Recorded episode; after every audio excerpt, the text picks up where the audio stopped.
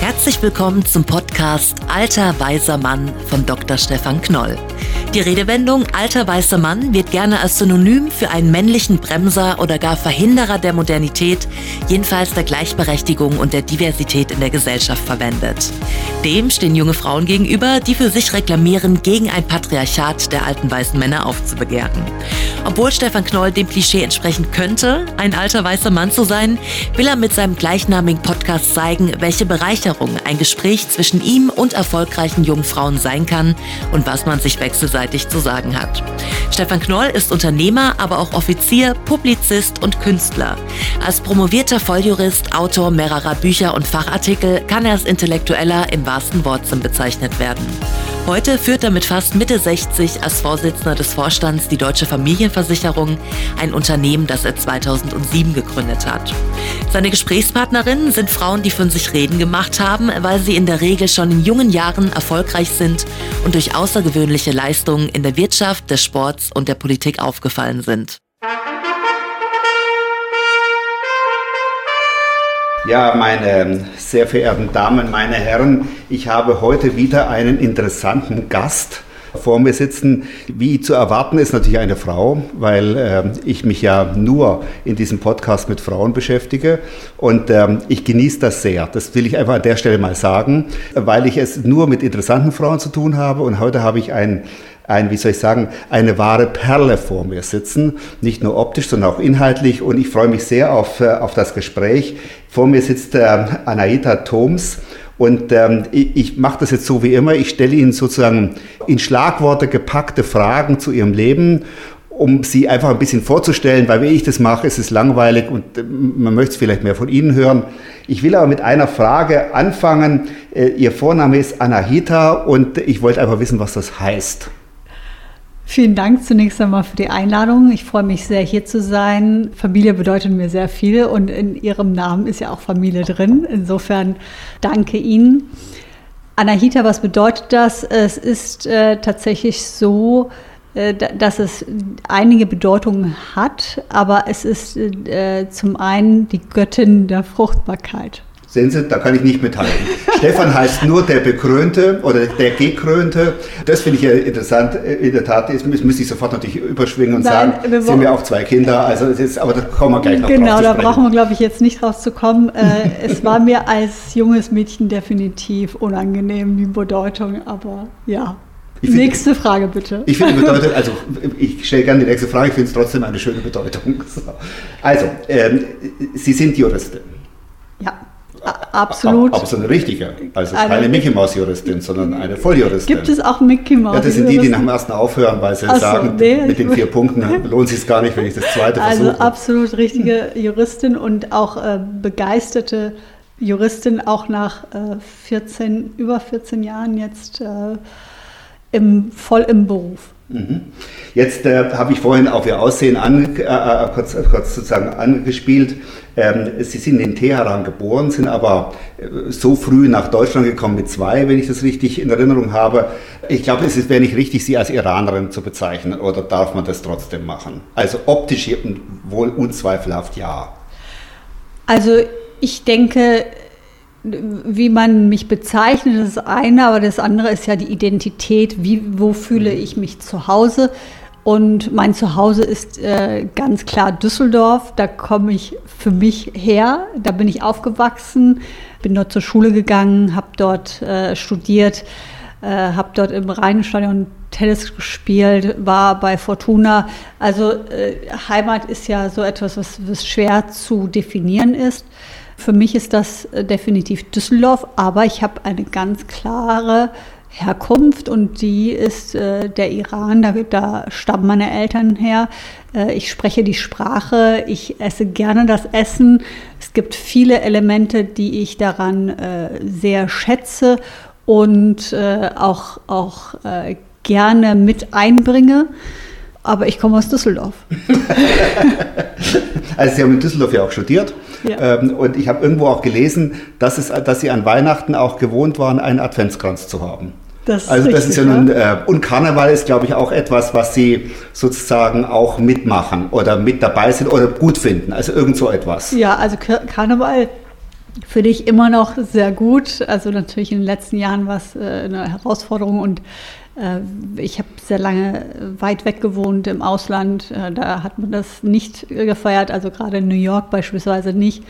Aber auch äh, in der Zeit, in der wir in Brüssel gelebt haben, sind wir tatsächlich auch mit unseren Kindern äh, zum Karneval äh, zurückgekommen nach Düsseldorf, nach Neuss. Äh, ich, äh, nicht, nicht nach Köln, aber ansonsten ja, äh, ich, ich, ich mag Karneval und feiere es, wenn ich in der, in der Heimat quasi bin, auch immer wieder gerne. Das ist jetzt ein ganz gutes Stichwort, wenn Sie in der Heimat sind. Sie kommen, wie Sie mir eben erzählt haben, ganz frisch aus, äh, aus Brasilien. Da haben Sie einen, einen äh, mehr als nachvollziehbaren Grund hinzufahren, weil Ihr Mann dort deutscher Botschafter ist. Und ähm, äh, da stellt sich natürlich die Frage, wie verbinden Sie jetzt Brasilien mit dem Beruf äh, hier, denn Sie sind ja noch Anwältin hier. Wie machen Sie das? Ähm, äh, von der Vereinbarkeit von Familie und Beruf will ich gar nicht sprechen, weil ich finde, die Entfernung von hier nach Brasilien, die reicht schon aus, um die Frage begründet stellen zu können. Also es ist eine Herausforderung und ich äh, sage auch immer, es ist wichtig, da nichts schön zu reden, denn und darüber wollen Sie ja auch später sprechen. Das Thema Vorbilder bedeutet auch für mich, dass man ehrlich und transparent ist mit den Herausforderungen, die einem so im Leben begegnen. Es ist eine Herausforderung. Es ist eine Herausforderung aus äh, mehreren Gründen. Zum einen ist es äh, eine Zeitdifferenz, die es gibt. Es ist, äh, variiert zwischen vier und fünf Stunden. Das heißt, ich muss sehr, sehr früh aufstehen. Danach, äh, daneben ist, ist, ist natürlich Corona äh, bedingt, äh, änderten sich die Regularien jede, jede Woche, jeder Monat war anders. Andererseits hat Corona, muss man auch sagen, insofern geholfen, als dass die ganzen Mandanten ganz schnell online gegangen sind und man fast alles nur noch über Zoom oder Teams gemacht hat. Ja, es ist schwierig, aber es ist machbar. Und man muss ja auch sagen, es ist immer auf Zeit. Diplomaten kommen ja auch äh, regelmäßig wieder zurück. Zurück muss aber nicht heißen, gleich in die Heimat. Also das. Das muss es nicht heißen. Und, und ich glaube, Düsseldorf ist für Diplomaten jetzt nicht so das Düsseldorf ist, äh, bevorzugte Pflaster. Nein. Wenn, dann wäre es Bonn gewesen, da, da gibt es quasi noch ein bisschen etwas, aber äh, es wäre dann tatsächlich Berlin. Aber das, äh, das ist ein, ein Podcast für sich Das heißt, dass das würde quasi äh, Stunden füllen. Es wäre Berlin oder woanders, ja. Sagen Sie mal, ich würde gern, ich würd gern äh, nach so diesen, diesen Andeutungen Ihres Lebenslaufes, würde ich gern eigentlich gleich mit politischen Fragen beginnen, weil die Ihnen, glaube ich, auch sehr, auch sehr liegen. Jetzt abgesehen davon, dass wir heute Weltfrauentag haben, was auch immer das sein soll. Mich interessiert eigentlich die, die, die aktuelle Entwicklung. Sie sind Sie, Sie haben sich mehrfach geäußert zur, äh, zur, zur, Außenwirtschaft. Und wir befinden uns jetzt gerade in einem, in einem Zustand, wo ja gerade die Außenwirtschaft massiv leidet äh, äh unter dem, was in der Ukraine passiert. Gibt es da etwas, was Sie, wo Sie sagen, Sie, Sie sind eher bestätigt in Ihrer Auffassung oder wo Sie eher sagen, ich muss vielleicht die eine oder andere Auffassung revidieren? Also ich bin davon überzeugt, dass man immer darüber nachdenken sollte, ob man seine vorherigen Aussagen revidieren muss, denn die Fakten ändern sich ja auch regelmäßig und ich halte nichts davon, unreflektiert dieselben Aussagen einfach zu wiederholen. Was ich immer sage, ist, dass wir sind eine Exportnation und wir haben eine starke Stimme im Ausland, eine Stimme mit Gewicht. Das liegt aber daran, dass wir wirtschaftlich sehr erfolgreich sind und dass unsere Produkte gerne abgenommen werden. Unsere Produkte zeichnen sich durch Qualität aus. Wenn wir das weiterhin so aufrechterhalten können, werden wir auch weiterhin eine Stimme in der Welt haben. Wenn wir aber unsere wirtschaftliche Kraft verlieren, werden wir diesen Hebel auch verlieren. Und diesen Hebel brauchen wir aber, wenn wir bestimmte Werte ins Ausland transportieren wollen. Beispielsweise was Nachhaltigkeit anbelangt. Und wofür ich plädiere, ist zu schauen, dass man das in Einklang bringt. Denn was ich ab und zu sehe in den Diskussionen, ist eine gewisse Einseitigkeit. Man will das eine und denkt, man wird das einfach auch durchsetzen können.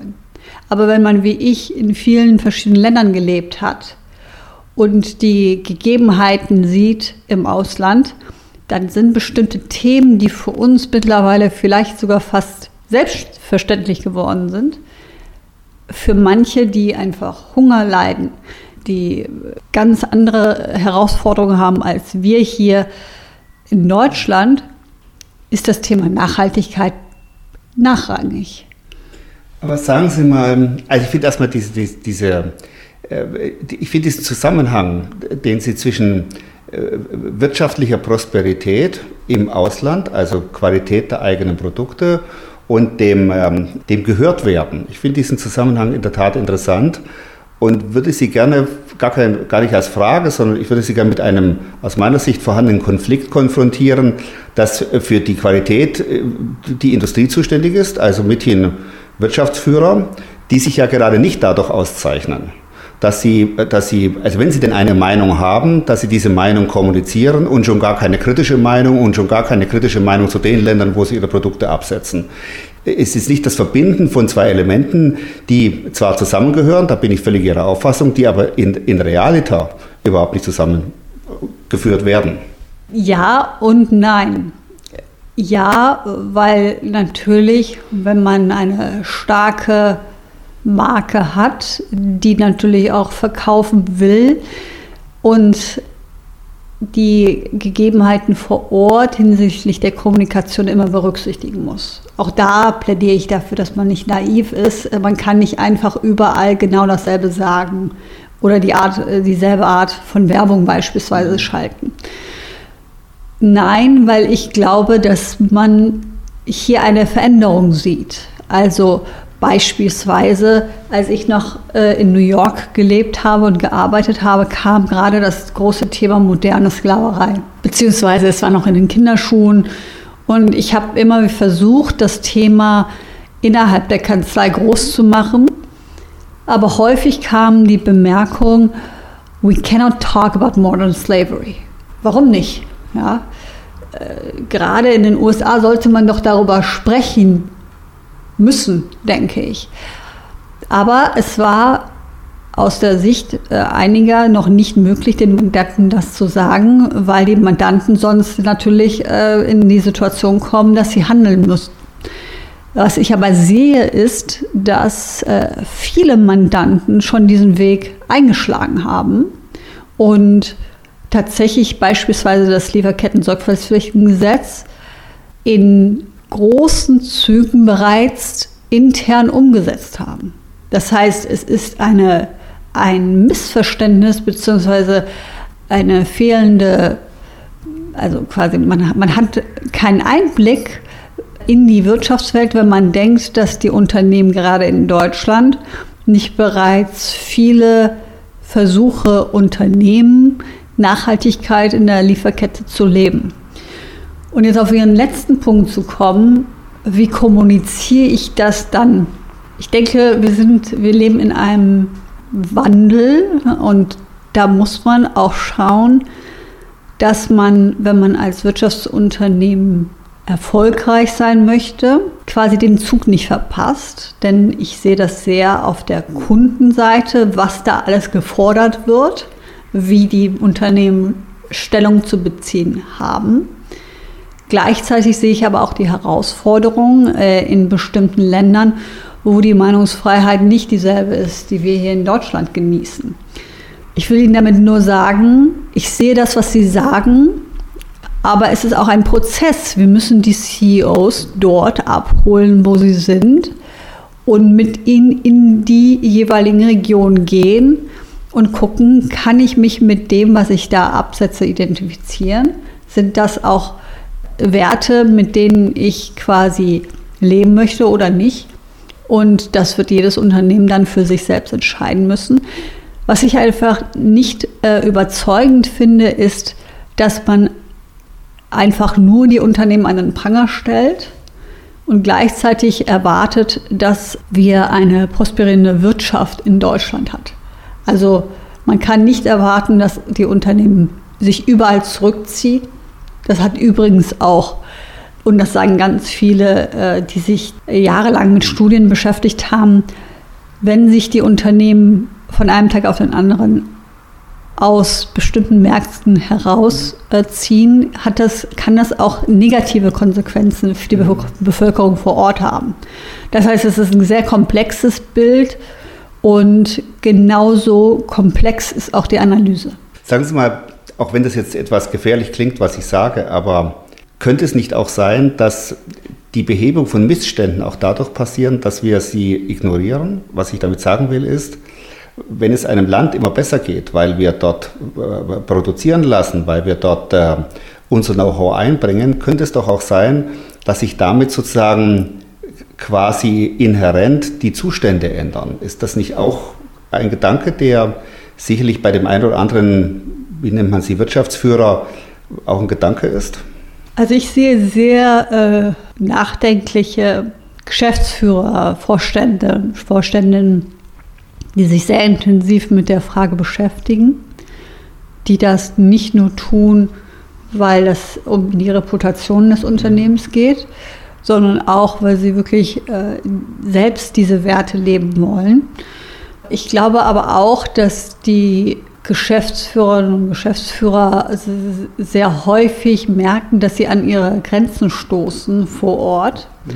Das heißt, man weiß oder man ist der Auffassung, beispielsweise im Bereich Menschenrechte, die primäre Aufgabe obliegt den Staaten und Unternehmen können in der, in der Praxis nur unterstützend tätig werden. Mhm. Deswegen sehe ich beispielsweise, und darüber diskutiere ich ganz viel mit unseren Mandanten, dass man Partnerschaften eingeht. Beispielsweise Schulen errichtet, Schulen fördert, äh, zusieht, dass die Kinderarbeit abnimmt. Das heißt, die Unternehmen suchen sich Wege, indem sie quasi Einfluss ausüben können, aber es kann nicht sein, und dem stimme ich auch zu, dass die Unternehmen die Aufgabe der Polizei beispielsweise übernimmt. Mhm. Das, mhm. ist, das ist nicht, das ist weder ihr, ihre, fällt nicht in, unter ihre Pflicht und sollte auch nicht die Pflicht mhm. der Unternehmen sein. Mhm. Jetzt ist es ja so, dass wenn die Politik sich dort, äh, dort einbringt in solche Themen, dann hat man den Eindruck, es wird zwar von Teilen einer irgendwie gearteten Opposition erwartet, dass man Menschenrechte anspricht, dass man, äh, dass man miserable Zustände, um das mal etwas generalisierender zu bezeichnen, zwar zur Sprache bringt, aber eigentlich, eigentlich ist es fast wie so ein es ist fast so ein Feigenblatt. Also ich habe jetzt das auch Menschenrechte angesprochen. Wir haben jetzt auch über Herrn Nawalny kurz gesprochen und dann war es wieder gut.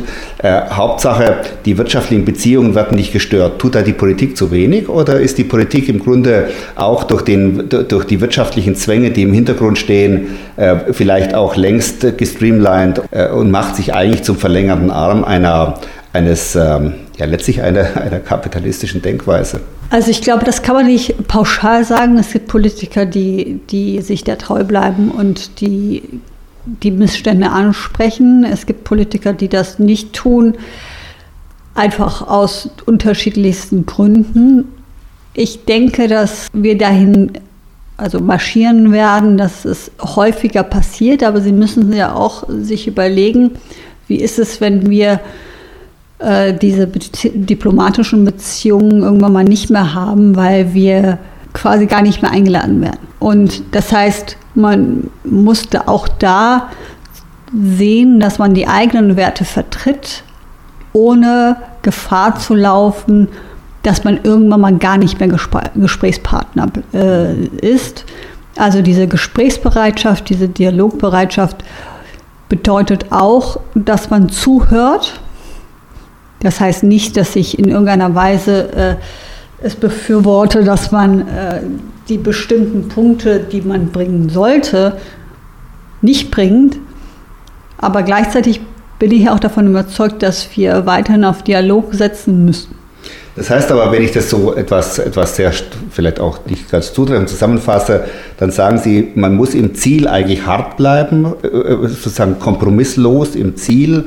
Auf dem Weg dorthin muss man vielleicht ein klein wenig eine gewisse Elastizität an den Tag legen?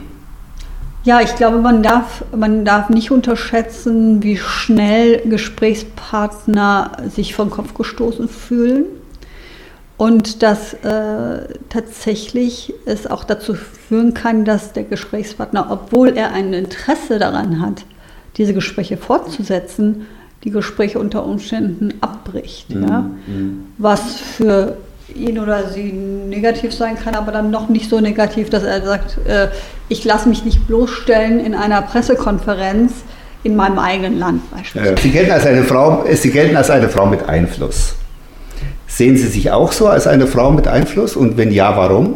Also ich habe mit Sicherheit diesen Ausdruck für mich nicht gewählt. Und ich würde sagen, es kommt darauf an, typische Juristenantwort, wie Sie Einfluss definieren. Ich äh, denke, wenn, wenn Einfluss bedeutet, dass ich versuche, Menschen zu beeinflussen im Sinne eines Influencertums, dann sehe ich mich definitiv nicht so. Mhm. Wenn Sie Einfluss äh, insofern sehen, dass ich meine Stimme in bestimmten Gremien und Situationen erheben kann und eine gewisse Resonanz erzielen kann, dann denke ich, habe ich ein wenig Einfluss. Mhm. Jetzt haben Sie mal gesagt, Sie wollen Brücken schlagen zwischen Wirtschaftspolitik, Wissenschaft und Gesellschaft. Wie, wie, wie, wie muss ich mir das vorstellen oder wie sehen Sie dieses Brückenschlagen? Sie wissen ja sicherlich, dass ich in verschiedenen Gremien und Organisationen mhm. tätig bin, sei es beispielsweise in der American Bar Association oder bei UNICEF oder der Atlantikbrücke, jetzt auch im Beck Verlag äh, Beirätin bin für die äh, Compliance-Zeitschrift dort. Und ich denke, dass es mir unheimlich hilft, in diesen verschiedenen Gremien zu sein, weil wir häufig sehen, und das habe ich besonders stark in New York erlebt, als ich mit NGOs zusammengearbeitet habe, aber andererseits auch bei der UN immer wieder zur Veranstaltungen eingeladen worden bin, dass es sehr viele Silos gibt und man diskutiert mit den anderen in seinem eigenen Silo. Und dadurch, dass ich in den verschiedenen äh, Organisationen tätig war, konnte ich häufig vermitteln, die Menschen zusammenbringen. Und das ist genau das, was ähm, ich glaube wirklich ein, am wirksamsten ist, nämlich wenn man die Politiker zusammenbringen mit den NGOs, die NGOs mit der Wissenschaft, die Wirtschaft ist auch immer mit am Tisch, denn das sind diese, diese Dialoge brauchen wir, aber dann brauchen wir auch konkrete Sachen, die wir dann gemeinsam umsetzen. Aber häufig fehlt beispielsweise der Wirtschaft bestimmte Einblicke, die aber beispielsweise die Politik hat oder die Wissenschaft hat. Und man hat, der Tag hat aber nur 24 Stunden und äh, andere haben aber vielleicht das Wissen. Und wenn man die alle zusammenbringt, dann äh, denke ich, kann man am schnellsten und am wirksamsten äh, tätig werden. Mhm. Jetzt spielt die, die Gleichberechtigung von Mann und Frau ja in Ihrem Leben auch so, so ein bisschen eine Rolle. Jedenfalls haben Sie sich dazu an der einen oder anderen Stelle ähm, geäußert und äh, besonders ist natürlich aufgefallen, das wird Sie jetzt nicht überraschen, dass Sie am Anfang gegen die Quote waren und dann sind Sie, haben, bekamen Sie irgendwann eine, einen, einen Sinneswandel, der, so wie ich es richtig gelesen habe, eher, äh, eher ein Prozess war und, äh, und sind, heute, sind heute für die, für die Frauenquote. Vielleicht ich würde das gerne einfach im Zusammenhang mit Einfluss sehen, weil es ja einen Unterschied macht, ob Frauen für die Quote sind oder gegen die Quote. Bei Männern ist es ja entweder, sagt man kein Wunder, oder es ist eine Alibi-Aussage. Also Frauen sind da ja, was, die, was, die, was, was eine, eine Meinung anbelangt zur Frauenquote, sind Frauen natürlich immer sehr viel gewaltiger, sozusagen geschlechtsspezifisch gewaltiger. Erzählen Sie mir doch mal, wie Sie da vom einen zum anderen gekommen sind und wo Sie heute stehen. Äh, vielleicht sind Sie schon wieder dabei, den Wechsel gegen die Quote zu machen. Also ich äh, kann Ihnen definitiv sagen, dass ich mit dem Thema sehr, sehr lange gehadert. Also ich hadere ehrlich gesagt immer noch damit. Mhm. Denn es gibt keine perfekte Lösung. Es äh, wird immer eine Herausforderung bleiben, vor allem wenn jemand wie ich, ich bin ja sehr, ich glaube an Leistung und ich glaube daran, dass Leistung fair bewertet werden soll. Und dann steht man natürlich vor der Herausforderung, man hat ein Mann und eine Frau und der Mann ist äh, gleich gut, wieso entscheidet man sich eigentlich für die Frau? Ja, das ist eine Frage, die, die man sich stellen muss und mit der, dieser konkreten Frage hatte ich immer eine Herausforderung, sie zu beantworten. Und deswegen war ich immer dagegen. Ich habe immer gesagt, wenn ich eine faire Chance bekomme, wenn ich wirklich eine faire Chance bekomme, werde ich überzeugen und werde auch meinen Weg gehen. Jetzt, nach so langer Zeit im Business, sehe ich, dass in vielen Situationen, in Meetings, in Sitzungen, sei es eine Vorstandssitzung, sei es äh, ein Termin beim Mandanten, sei es in Kanzleien mit anderen äh, Kanzleien, bin ich häufig die einzige Frau. Mhm. So, und jetzt frage ich mich natürlich, wie kann das eigentlich sein? Das liegt nicht an den Frauen, denn ich kenne sehr, sehr viele sehr, sehr starke Frauen, die einfach nicht zum Zug gekommen sind. Und jetzt könnten Sie sagen, ja, das liegt daran, dass Frauen Kinder bekommen und Männer nicht. Aber das überzeugt mich nicht. Das überzeugt mich einfach nicht. Aber gleichzeitig kann ich auf die meine entscheidende Frage, wieso ich so lange dagegen war, habe ich immer noch keine gute Antwort. Deswegen kann ich nicht sagen, ich bin grundsätzlich für eine Quote bis in die Ewigkeit, mhm. sondern ich bin für ein Fundament, um einen Denkanstoß, also ich bin für einen Denkanstoß für, für, für Bewegung in dem Thema, indem man beispielsweise sagt, für ein paar Jahre eine Quote, die auch gar nicht also Sie müssen sich ja vorstellen, in Kanzleien haben wir immer noch weniger als 10% Equity-Partnerin. Mhm. Das heißt, das ist jetzt, also dass, dass jetzt die Männer sagen, heutzutage, ich bin davon überzeugt, dass nicht 25% Frauen Equity-Partnerin sein sollen.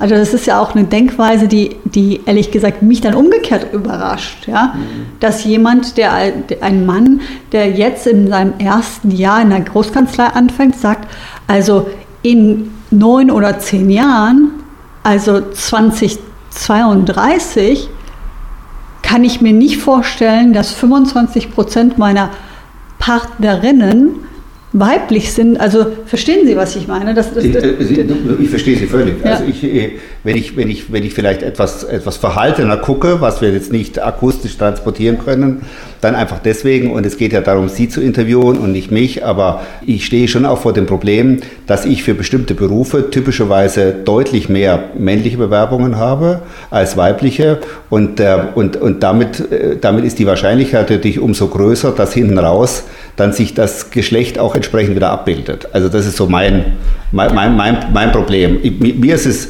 persönlich völlig wurscht, ob, äh, ob, ob eine Führungsposition oder auch jede andere Position ein Mann oder eine Frau einnimmt. Hauptsache, die machen das, was, äh, wofür was sie einstellen. Also, ja. aber wir haben einfach, ähm, es gibt einfach so meine Wahrnehmung, zu wenig Frauen, die ein Interesse daran haben, in einer vergleichsweise kleinen Gesellschaft Aufsichtsrat zu werden. Zum Beispiel ganz praktisches ein ganz praktisches Thema. So, und äh, das ist eher mein Problem. Äh, ansonsten stimme ich ihren, äh, Ihrer Auffassung uneingeschränkt zu. Ich hab, bin Vater von zwei Töchtern. Warum soll ich gegen irgendeine Frauengleichberechtigung sein? Völliger Blödsinn. Also ja, also ich, ich denke, dass, dass es natürlich auch immer noch Väter gibt, die ganz traditionelle Vorstellungen haben für ihre Töchter. Ja, ja das gibt es ja, ja, immer noch. Ja, ähm, Dafür habe ich ja zwei Söhne, wissen Sie. genau, also das gleicht sich dann bei Ihnen aus. Ja.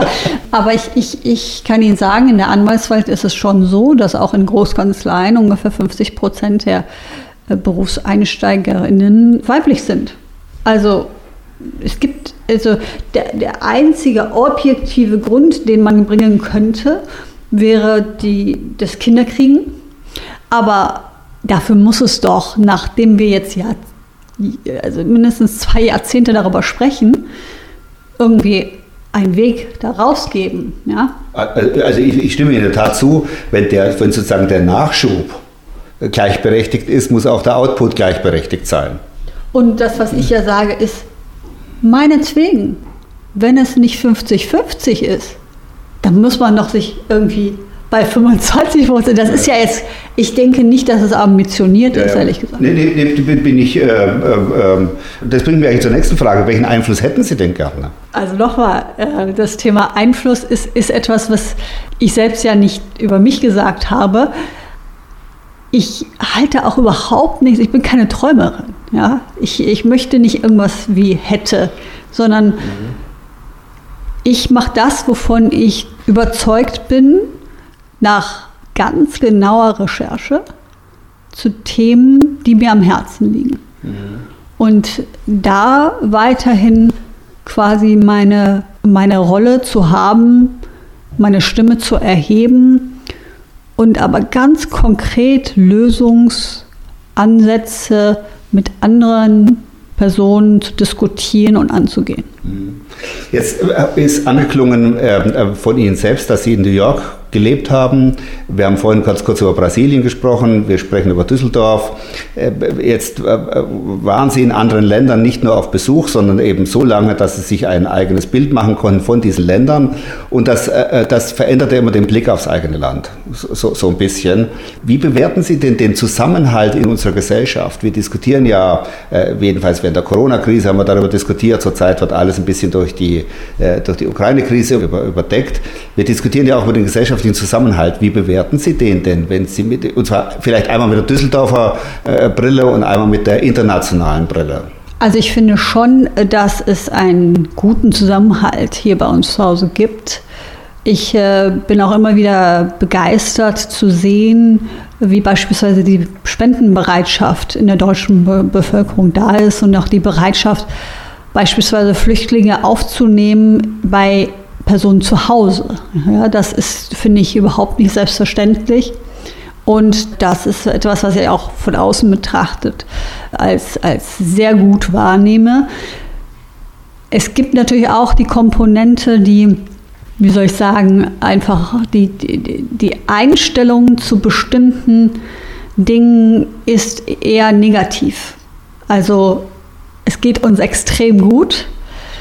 Politisch, wirtschaftlich ähm, geht es uns wirklich sehr gut, vor allem wenn man diese Perspektive von außen hat. Aber es ist äh, häufig, ähm, ja, man hat häufig ein, etwas zu beklagen. Mhm. Und ich bin da einfach ein positiverer Mensch, gerade wenn ich zurückkomme und denke, ja, hier ist äh, ein Land voller Möglichkeiten. Also das ist in der Tat, wir haben, wahrscheinlich haben Sie recht, dass es uns so gut geht, dass wir uns äh, in der Kritik auf die Petitessen inzwischen konzentrieren, weil alles andere funktioniert ja. Der Krankenwagen kommt ja, wenn man ihn ruft. Die Polizei ist da, wenn man sie braucht. Und äh, ja, das Gehalt kommt auch jeden Monat. Das ist natürlich schon alles praktisch. Ich habe mal einen Mitarbeiter gehabt, der, der aus Weißrussland eingewandert ist über Israel. Und der, der hat mir sein beeindruckendes Erlebnis erzählt, dass er an einer Bushaltestelle war. Und da hieß es, ich muss jetzt erfinden, dass der Bus um 11.58 Uhr kommt. Und er hat sich gedacht, wie kann man denn so eine Uhrzeit angeben? Das klappt doch nie. Und um 11.58 Uhr kam der Bus. Und das hat ihn einfach sehr beeindruckt, denn bei seiner Heimat war er froh, wenn überhaupt ein Bus kam. Also insofern, und das habe ich mir, das, das hat, mich, hat mich wiederum sehr. Es, äh, es gibt aber es auch noch, noch besser, also in Japan, ich weiß nicht, ob Sie da gereist sind, da mhm. kommt wirklich der Zug auf die Minute genau und mhm. alle stehen in Reihe und Glied und keiner drängelt. Also äh, ich denke, es gibt immer etwas zu verbessern in jeder Gesellschaft, aber ich bin dankbar für das, was wir tatsächlich in Deutschland haben. Sagen Sie, wenn Sie Ihre Grundsätze mal zusammenfassen wollen, also wie, wie würden Sie die formulieren? Also wir haben über Sklaverei gesprochen, über moderne Sklaverei, wir haben über die Gleichberechtigung von Mann und Frau gesprochen. Im Grunde zieht sich so ein bisschen so durch, ihr, durch, durch Ihre Äußerungen durch, im Grunde der Widerstand gegen Ungerechtigkeit, wenn ich das so etwas, es ist fast zu weich formuliert, aber, aber äh, Sie, Sie scheinen ein, ein ausgeprägtes Maß an gestalterischen Impetus im Hinblick auf Gerechtigkeit zu haben. Das könnte man ja so zusammenfassen. Ich habe nie darüber nachgedacht, wie man meine, meine Grundsätze zusammenfasst, aber äh, es ist auf jeden Fall wertebasiert und äh, ich habe Überzeugung Und gleichzeitig glaube ich, dass meine Überzeugungen sehr stark einhergehen mit dem, was wir tatsächlich auch leisten können. Ja, also das ist nicht, das basiert nicht auf einer naiven Vorstellung einer fantasierten Welt. Äh, es ist kein Wunschdenken, sondern ich mache meine Hausaufgaben. Ich hole die Leute ab und äh, ich glaube, wir können noch besser werden. Naja, das ist das, was wir vorhin besprochen haben. Ich glaube, man muss, ähm, man muss Prinzipien haben, aber man muss manchmal durchaus politisch geschickt auch mal sozusagen um die Ecke denken, damit man sein Prinzip, das man nicht aus dem Auge verlieren darf, dass man sein Prinzip sozusagen im Ergebnis einfach erreichen kann. Und da muss man halt ein bisschen, manchmal leider etwas geschmeidig sein, weil mit dem Kopf durch die Wand funktioniert es halt nicht immer jedenfalls. Also, äh, äh, welcher Mann hat Sie am meisten beeindruckt? Mich beeindrucken ganz viele Männer. Wir sind heute, ich meine, Weltfrauentag. Wieso fragen Sie mich nach einem Mann? Weil, ich, weil ich, ich hätte Sie auch gestern nach einem Mann gefragt, weil ich, äh, weil mich, weil meine, meine, meine, meine Gäste äh, immer Frauen sind. Deswegen frage ich, welcher Mann hat Sie am meisten beeindruckt? Also wenn wir beispielsweise äh, darüber nachdenken, also Goethe, Lessing, äh, Literatur oder reden wir über, über Politik? Also ich, ich, ich, ich sage immer, ich werde auch häufig gefragt, wer ist denn Ihr Vorbild? Und da bin ich ganz vorsichtig, weil es gibt ganz viele Vorbilder und auch fast alle ähm, mhm. Vorbilder haben Macken. Klar. Ja. ja. Und äh, deswegen, ähm, aber ich werde gerne darüber nachdenken und wenn Sie mich das nächste Mal einladen, werde ich Ihnen die Antwort dazu geben. Ich darf Ihnen ein Geheimnis verraten, äh, was mir aufgefallen ist. Ich stelle diese Frage jeder Frau. Und keine dieser Frauen hat spontan geantwortet, mein Mann. Ich wollte es einfach an der Stelle sagen. Das finde ich einfach ganz, äh, finde ich einfach ganz. Sie äh, sollten mal Ihre Frau interviewen. Ja, das, äh, das, also ich habe in der Tat. Äh, Mit der äh, Antwort haben Sie nicht gerechnet jetzt. Na, sagen nee, nee, ich, nee ich, ich, ich, kann mir das in der Tat vorstellen. Ich habe in der Tat äh, im, im, familiären Umfeld, wozu auch meine Frau gehört, in der Tat interessante Frauen aufzubieten. Ja, das stimmt. äh, das stimmt und ähm, ähm, wir wollten jetzt erstmal mit, sozusagen Nicht-Verwandten anfangen, um, äh, um den Podcast ein, äh, interessanter zu machen. Äh, und irgendwann werden wir das dann vielleicht mit mit Familie garnieren. Äh, welche, äh, wissen, was mir auch noch aufgefallen ist, und da wollte ich Sie nochmal dazu fragen, wir haben ja über New York, nicht über New York gesprochen, aber über, über Ihre Zeit in New York, und äh, da gibt es ganz interessante Äußerungen von Ihnen. Äh, Sie haben sich mal dazu geäußert, dass Sie, ich hoffe, ich bringe es jetzt richtig hin, dass Abraham Lincoln für Sie der größte Präsident ist, glaube ich, haben Sie ja. geäußert. Wahrscheinlich sind wir jetzt wieder bei der Sklaverei, das will ich nicht ausschließen. Ähm, äh, und äh, jetzt muss ich auf meinen Zettel gucken und das finde ich jetzt nicht gleich und dass sie gern mit Thomas Jefferson ein Bier trinken würden. Ähm, warum denn Thomas Jefferson? Der ist ja, glaube ich, ein bisschen ins Gerede jetzt kürzlich gekommen. Ja. Ähm, ähm, äh, immer noch mit Jefferson oder, oder haben ja. Sie den Nein, schon äh, aber gerade deswegen, weil er ins Gerede gekommen ist, äh, das ist ja nichts Neues, ja, mhm. ist einfach äh, also aus juristischer Hinsicht ein hochinteressanter, eine hochinteressante Figur der Weltgeschichte und gleichzeitig im Hinblick auf Sklaverei eine komplexe Figur und darüber würde ich gerne mit ihm sprechen. Das stimmt, stimmt. Wobei er ja, die, die, die, die, die Frau war ja dann mehr als eine Sklavin, es war ja seine Frau an seiner Seite, also er hat ja immerhin mit ihr Kinder gezeugt, also so ein bisschen wie Fürst Pückler mit seiner Machbuba, äh, ähm, wobei man da nicht so viel weiß wie bei, wie bei Jefferson. Aber ich finde es interessant, dass Sie sagen, Sie würden gerne mit Jefferson ein Bier trinken, weil Sie eben da die Persönlichkeit näher auf, auf, äh, erhellen wollen. Lincoln wahrscheinlich aus den ja. eben genannten Gründen. Ja, aber auch, ähm, weil er wirklich, also ich glaube, das war ein, ein Präsident, der sehr weit in die Zukunft geschaut hat, große Risiken eingegangen ist und gleichzeitig äh, erhebliches erreicht hat. Ich möchte äh, Sie nicht entlassen, ohne Sie zu fragen, ob ich irgendetwas vergessen habe zu fragen. Bestimmt nicht. Bestimmt nicht. Das ist eine, absolute, eine absolutistische Antwort.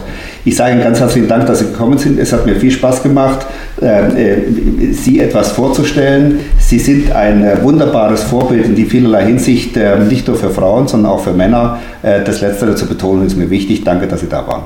Ganz herzlichen Dank für die Einladung. Danke für Ihr Interesse am Podcast Alter weiser Mann von Dr. Stefan Knoll. Er freut sich auf Ihr Feedback. Schreiben Sie ihm dafür auf Facebook, Twitter, LinkedIn oder Instagram. Gerne können Sie auch spannende Gesprächspartnerinnen vorschlagen. Bis zur nächsten Folge.